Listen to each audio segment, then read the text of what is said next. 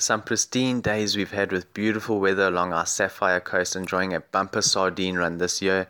So much excitement by all.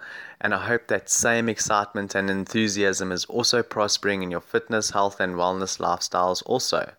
And when it comes to fitness and exercise in relation to weight loss, having discussed the previous aspects and challenges previously, one of the main problems with exercise and weight loss is that exercise doesn't just affect the calories outside of the energy balance equation, it can also affect appetite and hunger levels, which may cause you to eat more calories.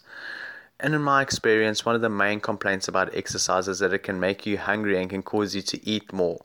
And so it's also been suggested that exercise can make you overestimate the number of calories you've burned. And how can I say, reward yourself with food. And hence, this can prevent weight loss and even lead to weight gain.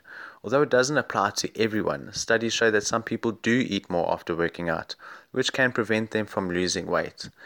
So, interestingly, exercise may affect your appetite regulating hormones. Physical activity may influence the hormone ghrelin. Ghrelin is also known as the hunger hormone because of the way it drives your appetite. Funny enough, studies show that one's appetite is suppressed after intense exercise, which is known as exercise anorexia and seems to be tied to a decrease in ghrelin. However, ghrelin levels go back to normal after around half an hour or so.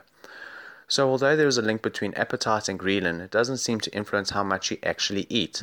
Studies on calorie intake after exercise are mixed. It's now recognized that both appetite and food intake after training can vary between people.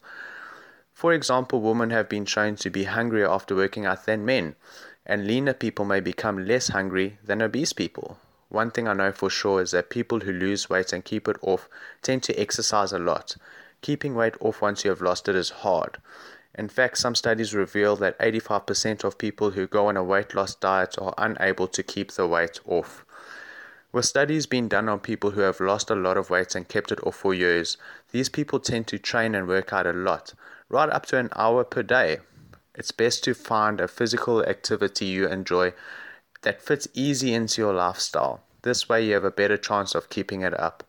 And so clearly, we can see that exercise can improve your health and help you lose weight. But eating a healthy diet is absolutely crucial as well.